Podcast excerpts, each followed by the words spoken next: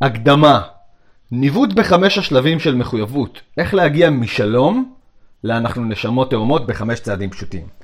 גבר הוא חתול, תרדפי אחריו הוא יברח, תשבי ותתעלמי ממנו והוא יבוא להתחכך ברגליים שלך. אלן רולנד, הסופר של המדריך לגבר 1922. האם אי פעם מצאת את עצמך חושבת, הדברים היו כל כך מדהימים בעבר, אבל עכשיו הם כל כך מוזרים וקשים. אני לא מבינה למה אנחנו לא יכולים להיות שמחים בדרך שבה היינו. מה השתנה? אם זה כך, את לא לבד. מסתבר שלמערכות יחסים יש צעדים ברורים שצריך לעשות בסדר מסוים. ואיך שאת מרגישה לגבי הפרטנר שלך כרגע זה תלוי בדיוק איפה מערכת היחסים שלך נמצאת על הסקאלה.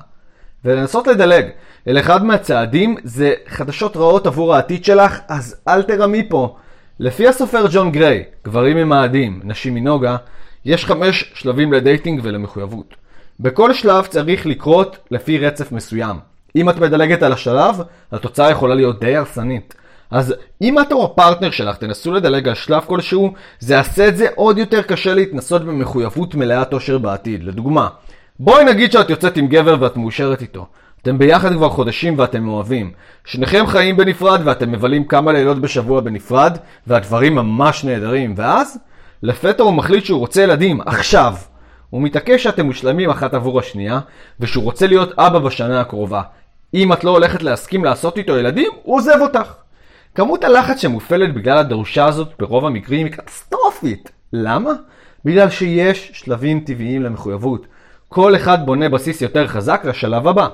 ואם את מנסה לעבור לשלבים המאוחרים יותר של מחויבות, בלי לקחת כמה סיכונים שמוכיחים שאתם מתאימים אחד עבור השני, זה בעצם ייקח את מערכת היחסים שלך צעד אחורה ולא קדימה.